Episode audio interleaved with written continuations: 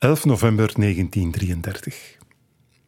Op de voorsteven van de oude stoomboot Jamila, licht huiverend in de ochtendbries, een pleet om zich heen geslagen, staart Harry Graaf Kessler naar de steeds dichterbij komende steile kust van Mallorca. Zilverkleurige meeuwen scheren langs hem heen. Beneden in het nog donkerblauwe water laten twee dolfijnen zich meevoeren op de baren. Plots wordt de graaf duizelig, een ijl hoofd, hartkloppingen. Dit overkomt hem de laatste tijd vaker. Hij vreest flauw te vallen, houdt zich vast aan de reling, sluit zijn ogen. Ademen, denkt hij. Blijven ademen, rustig ademen, dan duurt het niet lang. Hij zegt iets, onhoorbaar door het ruisen van de zee. Het woord vormt zich als een kus op zijn lippen. Max. De meeuwen krijsen en de graaf laat de reling los om met zijn handen zijn oren af te schermen van het schrille geluid. Het schip rond de noordwestelijke kust van het eiland. De brokkelige, grijze kuststroken leven op in het nieuwe licht. Het is verkocht, toch? Ben ik een goede marchandeur, Rudy? Ik denk dat jij een prima marchandeur bent. dat was het begin van jouw boek. Ja. De man met de Panama-hoed. Onder die hoed heet hij Harry Graaf Kessler. En op de eerste pagina, die we net, de eerste alinea, hm. zit geweldig veel informatie. Eén, het is 1933. Dat is een belangrijk, ja, dat is vlak voor Wereldoorlog 2. En de man is op weg met de boot naar Mallorca. Waar is hij vertrokken? Hij is vertrokken met een tussenstopje uit, in Parijs, maar is vertrokken uit Duitsland. En dat natuurlijk door het opkomende nationaal socialisme. Um, hij heeft te horen gekregen dat zijn naam op een lijst staat. En dat zijn leven in gevaar is, is misschien overdreven, maar dat hij opgepakt zou kunnen worden en in de gevangenis zou kunnen uh, belanden. Dus het is uit schrik dat hij weggaat, of uit principe? Het is denk ik ook uit principe, want Duitsland is een land geworden waar hij eigenlijk niets meer mee te maken wil hebben. En waar hij zeer gelukkig is geweest, hè? waar hij zeer goed gefunctioneerd heeft ook. Nationaal socialisme is iets voor het volk, mag ik dat zo vertalen, waar hij boven staat. Je schrijft ergens, hij verwierp het als een delirium voor de Duitse middenklasse. Ja. En dat denk ik dat dat correct is. Ik denk niet dat hij zich verheven voelde boven het volk. Absoluut niet. Ook al was hij een, een aristocraat. Maar hij voelde zich eerder verheven boven die aristocratie met hun hypocrisie, met hun aandacht voor het geld, met hun politieke schandalen. Dat is de wereld waarin hij is opgegroeid en die hij. Um, die hij de rug toegekeerd heeft. En waar hij later ook, wanneer hij gaat samenwerken met Hugo van Hofmannsthal bijvoorbeeld, en een libretto schrijft voor de Rozenkavalier van Strauss, zal hij die hypocrisie van die aristocratie net aan de kaak stellen. Het zegt ineens ook iets over zijn politieke overtuigingen en over zijn sociale situatie. Hij heet Harry Graaf Kessler. De graaf is geen naam, dat is een titel. Dat is een titel, ja, die hij geërfd heeft van zijn vader. En zijn vader is tot de adelstand verheven door Wilhelm I. Je noemt hem in je boek kortweg de graaf. Zullen wij dat ook doen? Lange namen op de radio zijn gewoon niet handig. Ja, en ik heb hem de graaf genoemd omdat dat op de een of andere manier een soort van intimiteit teweegbracht voor mij. Ah ja, oké. Hoe kom je bij die man terecht? Ik, eh, maar ik ben geen referentie. Maar ik heb dat nog nooit van hem gehoord. Uh, ik denk dat heel veel mensen nog nooit van hem uh, gehoord hebben. Kende jij hem voor je een boek over hem ging schrijven? Nee. Wat raar is, hè? Want je, je, gaat je dan verdiepen in een man die je niet kent. Hoe komt dat? Uh, dat, dat is. Uh, dat vind ik zoals verliefd worden op iemand. Dus ik, ik, ik zag hem voor het eerst in een museum in Berlijn. Een portret van hem dan, de man niet? Hè? Nee, nee, nee. Een portret van hem geschilderd door Edvard Munch. En um, op dat portret kijkt hij je recht in de ogen. En als ik zeg dat is als verliefd worden, dan is dat dat je plots je aangetrokken voelt tot iemand, zonder dat je daar eigenlijk iets van weet. Het is pas nadien dat je elkaar beter leert kennen, of in dit geval dat ik de graaf beter leer kennen, en dat ik dan denk van daar zit denk ik wel een boek in. Ja, het is een mooi verhaal in jouw boek ook. Hè? Je, je past in musea de tactiek van Francis Bacon toe die ik voortaan ook ga toepassen in musea. Leg je me eens uit? Ja, de tactiek is dat je gewoon uh, dat je niet probeert van elk werk goed te zien en voor elk werk tien minuten blijft staan, maar dat je gewoon flaneert door de zalen en dat je dan aangetrokken wordt door een werk en dat werk kies je en daar geef je dan al je aandacht ah, ja. aan. Je stapt gewoon door een museum, ja. niet slenteren, daar word je ook veel te moe van. Ja. Tot op een keer een kunstwerk jouw aandacht trekt en niet jij die van enfin, niet, niet jij kiest wat, Ja. wat je wil zien. Ja. En het schilderij, eh, het schilderij van die man met de Panama-hoed trekt jouw aandacht. Zo is het gegaan. En heel veel, hè, want je gaat verwoed op zoek in de museumshop naar een aanzichtkaart. Ja, die, je er, niet vindt. er niet blijken te zijn. Dat is, en dat kom ik wel vaker tegen. De schilderijen die mij het meeste zeggen in het museum zijn vaak niet te koop in de museum. dat zegt misschien iets over doen. mij. Dat zegt misschien iets over mij, meer dan over het museum. Aha. En, ehm, maar in ieder geval, ja, ik probeer dat achterhalen. Ik probeer ook te achterhalen hoe het werk daar terechtgekomen is. Ik vind een boek over het museum en ontdek daar meteen een interessant verhaal over de opsplitsing van de kunstcollectie wanneer Duitsland opgesplitst wordt na de Tweede Wereldoorlog. En waarbij West-Duitsland dus graag de kunst die als entartende kunst onder het nationaal socialisme gebrandmerkt stond, dat zij die graag naar het Westen willen halen als een soort van imagebuilding voor, voor, de, nieuwe, voor de nieuwe staat. Ja. En dus het werk van Munch behoort, behoorde daartoe. Ja, ja, het zegt ook meteen al wat over een lijn die in jouw hele boek loopt. Hè? De vermenging, de mix tussen politiek en kunst. En het gebruik van kunst door politiek. Ja. En uh, dat is denk ik de grote rode lijn door in het hele boek. En dat is waar Harry Graaf Kessler altijd voor gepleit heeft. Dus hij heeft de hele, tijd, de hele regeerperiode van Willem II meegemaakt. Willem II die de kunst wou inzetten voor politieke doeleinden om het nationalisme aan te wakkeren. En dat is iets waar hij zich de hele tijd tegen verzet. Dat weet je pas later, want je moet hem eerst nog leren kennen. Je vindt geen aanzichtkaart in het museum, je vindt wel een boek van hem, namelijk zijn memoires. Dat is natuurlijk meegenomen. Hij heeft memoires geschreven ja. die jij gaat lezen. Ja, en die memoires heeft hij geschreven op Mallorca, waar in het fragment wat we net hoorden is hij onderweg naar Mallorca. En de memoires zijn geschreven in exil daar op basis van de dagboeken. Die hij, sinds zijn twaalfde heeft hij dagboeken bijgehouden. Um, en die dagboeken die bevatten zo'n beetje de who's who in Europa van zijn, uh, van zijn periode. Er zijn meer dan 10.000 personages die opduiken. Ik zei 100, 200, het zijn er 10.000. Ja. Ja. ja. Ik heb eigenlijk nog altijd geen antwoord op de vraag waarom je over die man specifiek een boek wil schrijven. Je bent ook in jouw eigen boek laat met die uitleg. Mm -hmm. Op pagina 156 geef je het antwoord. Je gaat op zoek naar mensen met wie je affiniteit voelt. En je doet dat sinds je zeventiende. Toen je een toneelstuk schreef over Jacob Israël de Haan, waar zat hem de affiniteit in? De affiniteit met, met, denk ik, veel van de mensen waarover ik schrijf, zit in hun positie van buitenstaander en in hun manier waarop ze zich altijd in het leven uh, proberen te veranderen. Um, dat je niet weet waar je uitkomt. Dat is ook met het schrijven van het boek. Als ik op voorhand zou weten waar het boek naartoe leidt, wat het einde van het boek zou zijn, dan denk ik niet dat ik de moeite zou doen om dat boek te gaan schrijven. Dus die uitdaging, het altijd veranderen, dat is wat mij fascineert in de figuren waarover ik wil schrijven. Het feit dat ze allemaal homo zijn, speelt dat ook mee?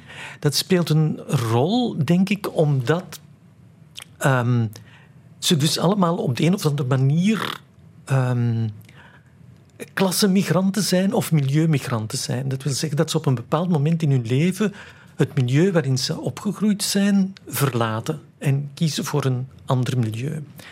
En ik denk dat die, dat is een heel moedige stap om te nemen.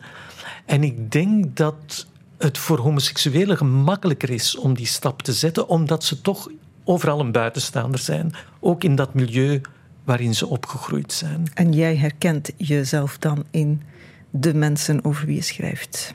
Ja, ik Want je hebt hetzelfde gevecht gevoerd. het, ja, precies. Ja. Mhm. Maar bij de graaf, als je dat schilderij ziet, kun je dat niet weten. Want je kent hem niet. Nee. Is dat een soort van intuïtie dan? Het is een intuïtie, het is een aanvoelen dat daar iets is. Op basis van een portret. Hè? Op basis van een portret, ja. Ja, dat is heel veel, maar dat is, om nog maar eens terug de metafoor van het verliefdheid eh, boven te halen, dat is ook als je iemand in de ogen kijkt en je denkt, dat wordt hem. Ja, maar eh, je neemt die memoires mee, hè? je begint die te lezen, die dagboeken. Schrijft hij er in zijn dagboeken over? Krijg je daar bevestiging van? Nooit rechtstreeks. Ah, ja. Hij zal daar nooit rechtstreeks over schrijven. Dat heeft ehm, vooral te maken met het, dat hij wil dat die ehm, memoires gepubliceerd worden. Hij zal dus bijvoorbeeld ook met enige terughoudendheid over de politieke situatie in Duitsland schrijven, omdat hij een Duitse uitgever heeft, Fischer, en hij wil dat, dat die memoires in Duitsland gepubliceerd Ja, we zitten in een tijd waarin dat gevaarlijk is. Toch ook, hè? Ja. Maar eh, tot in de jaren 40 werd je ervoor naar het concentratiekamp gestuurd. Dus voor jou is het ook aanvoelen. Je schrijft dat letterlijk. hè. Aanvoelen belangrijker dan weten. Bijvoorbeeld bij het lezen van dit. Achter ons was de eeuwigheid van de zee.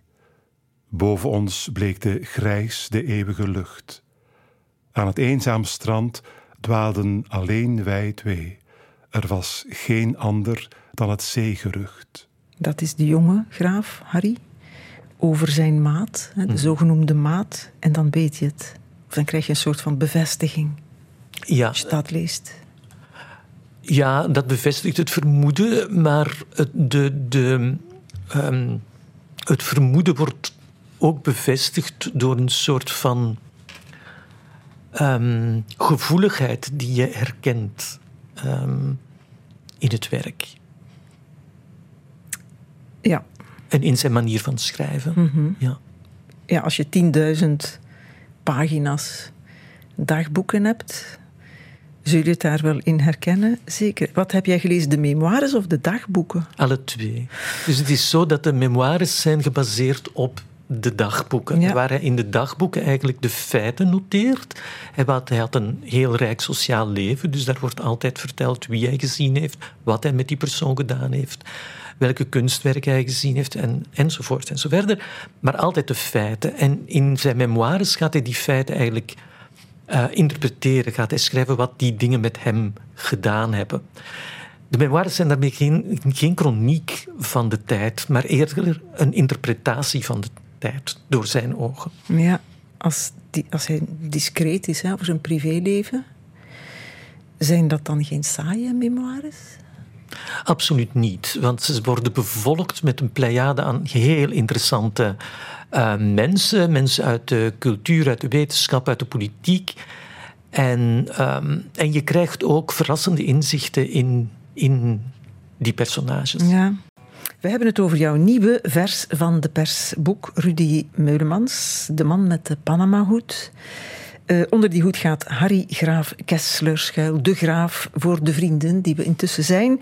De man was een kunstkenner, museumdirecteur, mecenas met uitstapjes in de politiek in het Duitsland van de late 19e, begin 20e eeuw. En jouw boek, Rudy, is gebaseerd op de memoires van de graaf, die op hun beurt gebaseerd zijn op de dagboeken die de man schreef sinds zijn twaalfde. Je hebt een interessante manier om door musea te stappen, maar ook een interessante manier om dikke dagboeken te lezen. Niet van voor naar achter, maar via het personenregister. Ja, het, moet een beetje opschieten. Hè? Ja, Er zijn die dagboeken die beslaan twee meter in mijn bibliotheek. Dus je moet daar een soort systeem voor vinden om dat te doen. En je, be- je begint dan met namen die iets zeggen eh, op te zoeken en wat hij daarmee gehad heeft. En zo gaandeweg breidt zich dat uit. Want jij kende ook niet iedereen. Ik kende zeker niet iedereen. Ik hoop wel, maar zeker niet iedereen. Oké, veel bekende personen wel, hè? of die, of, ja, die bekend waren in hun tijd, politici en kunstenaar in die agenda van de graaf. We moeten selecteren, maar we kunnen niet over zijn moeder heen. Ehm, moeders zijn altijd belangrijk in het leven van zonen, zeker, denk ik. De- deze moeder ook, hè? Wie is ze? Ja, ehm, Alice heette zijn moeder en zij komt van uh, Schot, is afkomstig uit, uh, van Schotse adel. Zij was een uh, society dame. Ze woonde in Parijs in die tijd, waar zij een salon had, waar ze ook uh, optrad als amateuractrice. Ze wou eigenlijk graag actrice worden, maar dat kon natuurlijk niet voor iemand uit haar milieu. Maar als dat gekoppeld werd aan liefdadigheid en goede doelen, dan kon ze wel als amateuractrice uh, aan ja. slag. In die wereld van de salons. Ja. Uh, ik lees dat er een beetje een morsig aura rond die moeder hing. Niet vanwege die salons, hè, niet vanwege de acteursambities, vanwege een vermeende affaire. Ja, er is heel veel roddel geweest tot op de dag van vandaag, zeg maar. Dat zij een affaire zou gehad hebben met Willem I.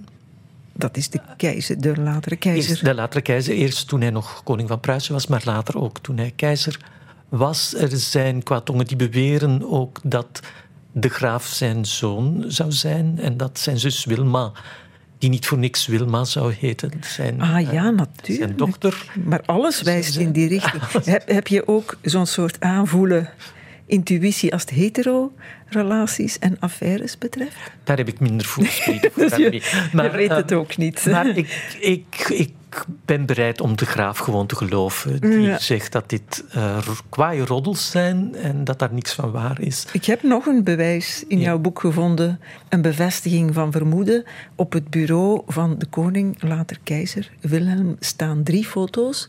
Eén van zijn moeder, één van zijn vrouw en één van Alice. Ja. Wie zet er nu een Alice op zijn bureau als hij er niks mee heeft? Maar goed, we zullen dat in het midden laten. Uh, de graaf neemt afstand van die moeder, op, van die hele aristocratische bedoeling, mag ik zeggen, hè, want hij vindt dat een bedoeling. Hè. Hij wil die regels en de, ja. en de, de wetten die daar gelden. Hij wil daar niet aan beantwoorden. Nee, en mijn moeder is een dankbare figuur. Ik ben hem een beetje gevolgd omdat hij zijn memoires opent met hoofdstukken over zijn moeder, omdat hij haar naam wil zuiveren. En ik begin ook bij de moeder wanneer ik over hem begin te schrijven, omdat zij de, mij de kans geeft om het milieu te schetsen waar hij uitkomt. En dus duidelijk te maken wat hij achter zich ja, ja. Uh, laat. Heel veel, hè? Heel veel. Ja. Er zijn andere vrouwen ook in zijn leven.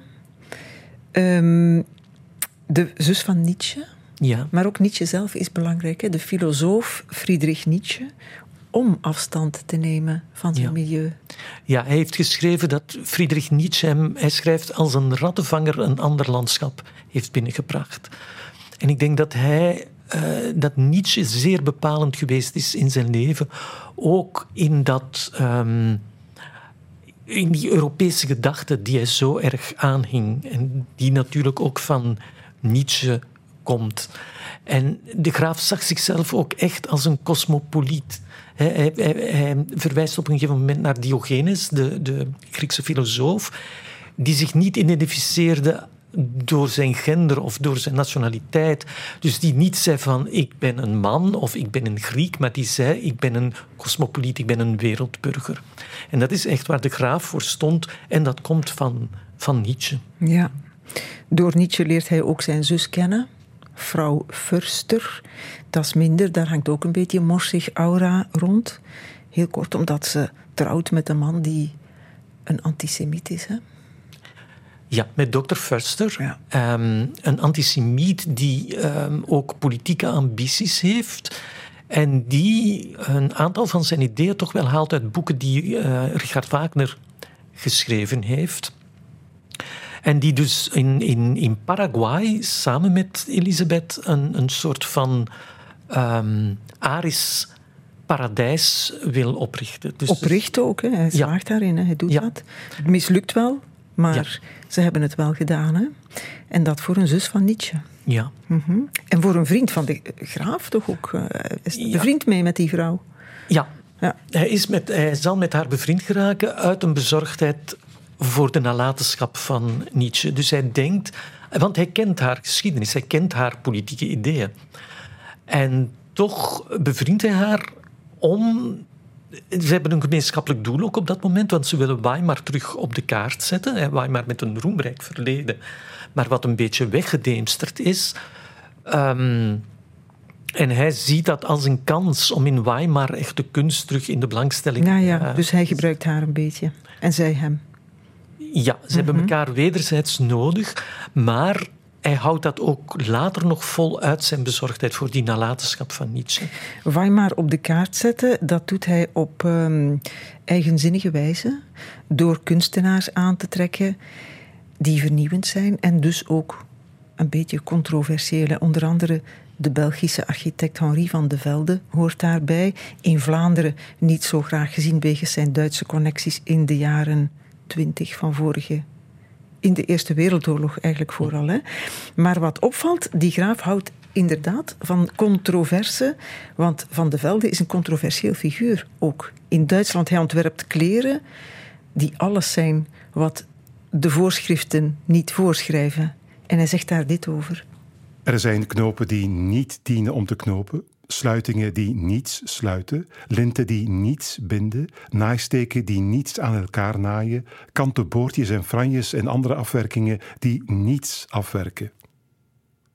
Er zijn veterschoenen die dichtgeknoopt moeten worden, knoopschoenen die met elastieken sluiten en dassenknopen, sjerpenknopen, hoedenlinten en kokardes die allemaal vastgenaaid of dichtgegespt worden. En dan al die dingen die openlijk als vals worden bestempeld. Valse rokken, valse zomen, valse mouwen, valse kragen, valse zakken. Ik geloof dat er geen onderdeel van de vrouwenkleding is die niet nog een keer als vals bestaat. Henri van de Velde, over het nutteloze in de mode. Is het een verzet tegen de heersende mode? Het is vooral nou, waarom Harry Graaf Kessler ehm, zo geïnteresseerd was in Henri van de Velde, denk ik, is omdat zijn verzet tegen de politiek van Willem II was ook een verzet tegen de esthetische smaak van Willem II. Dat hing samen. En wat weinig geweten is, is dat Willem II zelf de jurken voor zijn ega ontwierp. En die hebben natuurlijk hele zware hoeden waarvan zij hoofdpijn kreeg, wespentailles waarvoor ze medicatie moest nemen om daarin te kunnen passen.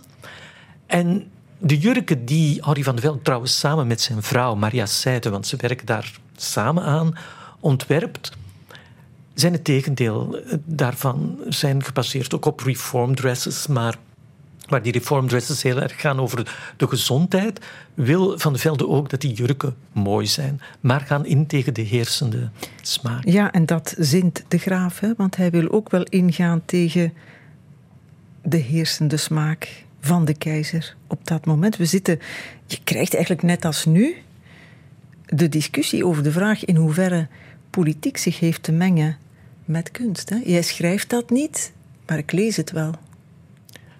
Ja, er zijn zeker parallellen te trekken tussen bijvoorbeeld de speeches van Willem II, die ik citeer in het boek, en ehm, politieke toespraken die je vandaag de dag kunt horen, wanneer het gaat over ehm, kunst inzetten om de nationale, nationale identiteit te bevorderen.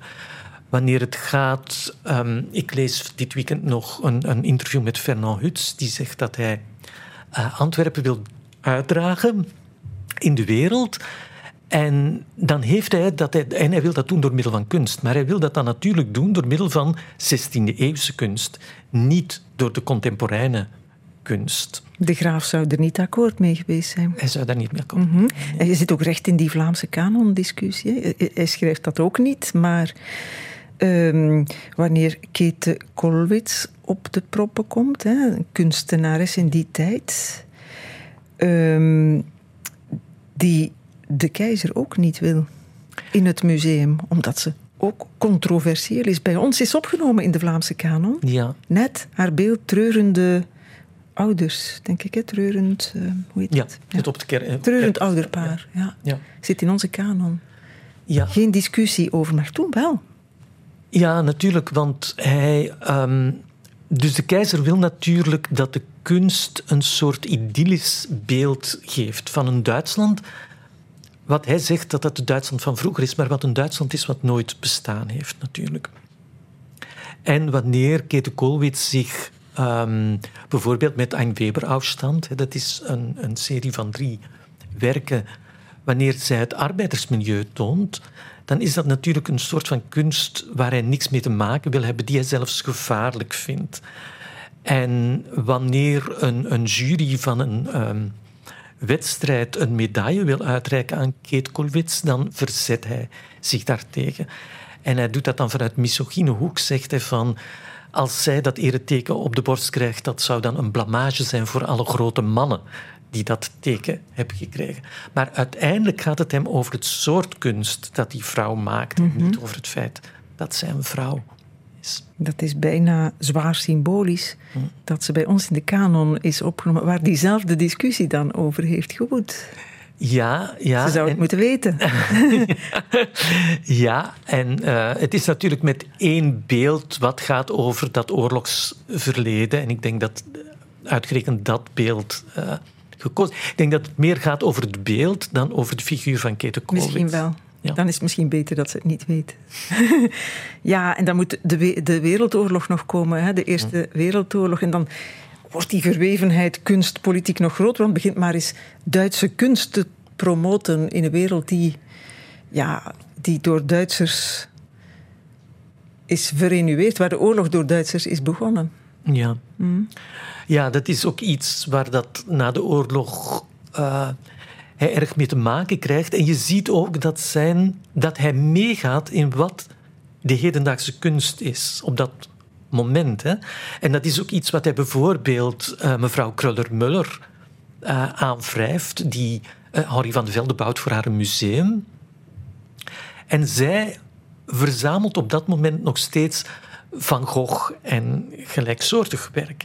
Terwijl de graaf heeft ook Van Goghs in zijn bezit gehad, maar heeft die op een moment, bepaald moment verkocht omdat wanneer dat zij tot een soort van kanon gaat gaan behoren, is hij niet meer geïnteresseerd. Dus na de oorlog gaat hij werk kopen van Georg Kroos.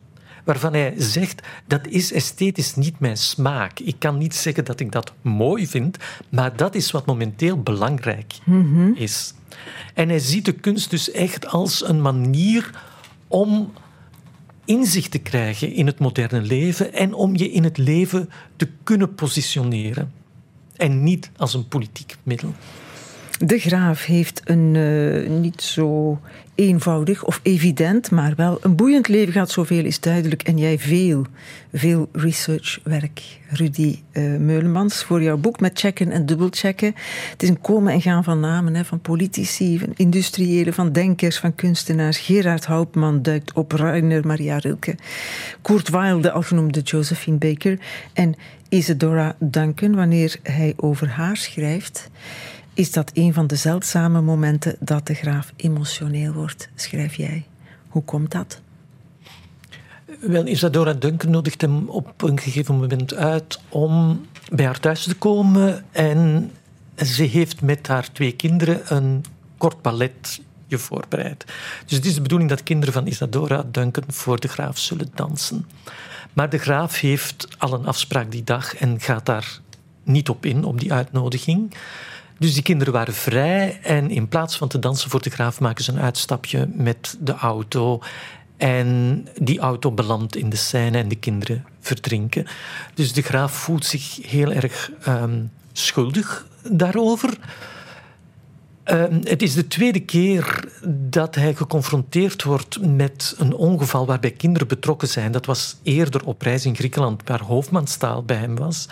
En op dat moment in Griekenland zegt Hoofdmanstaal dat de graaf, omdat hij geen kinderen heeft, niet kan begrijpen wat het verlies van een kind betekent. En wanneer het zich voordoet bij Isadora Duncan, is dat echt een van de weinige momenten waarop hij emotioneel wordt en zegt van ik kan dat wel en dat heet mededogen. En dat is een heel belangrijk begrip. Er zijn ook zeldzame momenten dat jij emotioneel wordt in je boek, Rudy. Namelijk wanneer je schrijft over je vorige boek, Een ander leven, dat verscheen drie jaar geleden. Waarin je vertelde hoe de man met wie je getrouwd was, van wie je dacht dat hij je partner voor het leven zou zijn, plots bij jou was weggegaan. Met de mededeling dat hij geen contact meer wou. En jouw wereld stortte in. We zijn drie jaar later. Heeft Harry Graaf Kessler jou gered? Uh, in het begin heeft, het, heeft Harry mij op een bepaalde manier gered, heeft het werken mij gered en heeft uh, dat mij toch wel terug zin gegeven in het leven. Maar er is één het werk en er is ook het uh, privéleven. Dus ik denk dat uh, de ontmoeting met een man in mijn leven mij uiteindelijk gered heeft. Die nieuwe man in jouw leven, die heet Javier, zeg ik dat goed? Is een Spanjaard. Alles begint te kloppen, hè, want jullie maken plannen om zijn familie te bezoeken. En je ontdekt dat je vanuit de haven van Valencia, waar hij vandaan komt, een ferryboot kunt nemen naar Palma de Mallorca. Dat is waar de graaf naartoe is gevlucht. Het is wel een tocht van negen uur op die boot. Je hebt hem wel gemaakt. Ja, ja, ja. En ik heb die tijd nuttig besteed aan het lezen van Nietzsche en van Michel Foucault. Want dat, uh, dat is de volgende stap. Naar, ja, en samen met uh, jouw vriend reizen jullie de graaf achterna. Xavier blijkt een uitstekende tolk. Als jullie het huis vinden, jullie vinden het huis hè, waar hij heeft ja, gewoond. Waar we vinden hij... het huis waar hij één jaar en zeven maanden uh, verbleven is. Waar de kiem van jouw boek ligt, want ja. zijn memoires zijn daar geschreven. En dat is altijd heel belangrijk. En inderdaad ook heel erg emotioneel om op die plekken te komen, om te zien, om de omstandigheden daar te zien, om te beseffen van hier heeft hij gezeten, hier heeft hij dat boek uh, geschreven, hier heeft hij nagedacht over al die personages, die, al die personages die eigenlijk voor hem een soort gekozen familie zijn. Hè? Want hij, hij keert dat, dat milieu waaruit hij komt de rug toe en hij creëert een gekozen familie met al die namen die voorkomen uh, in het boek. En als je je dan uh, affiniteiten voelt met zo iemand en je bent op die plek, dan is dat inderdaad een emotioneel ja, moment. want het is wat jij ook doet in je leven. Zelf je familie kiezen, weggaan van dat nest in de Kempen. Ja. Waar je nooit, nooit de schrijver was geworden die je nu bent, waarschijnlijk. Waarschijnlijk niet. Nee. nee. In die zin hadden jullie ook vrienden kunnen zijn, jij en de graaf. Um, dat mag ik alleen maar hopen. Of ja, dat ik een van, een van de vele namen zou zijn. ja, niemand kan de brug voor je bouwen waarover juist jij de rivier van het leven moet overschrijden. Niemand behalve jij alleen. Wie is dat? Nietzsche. Dat is Nietzsche. Ja. ja. Er is in de wereld één weg die niemand kan gaan behalve jij. Waarin hij leidt, vraag niet, ga hem. Dat is de boodschap van je boek, hè? Dat is wat de graaf heeft. Dat heb ik er toch uitgehaald.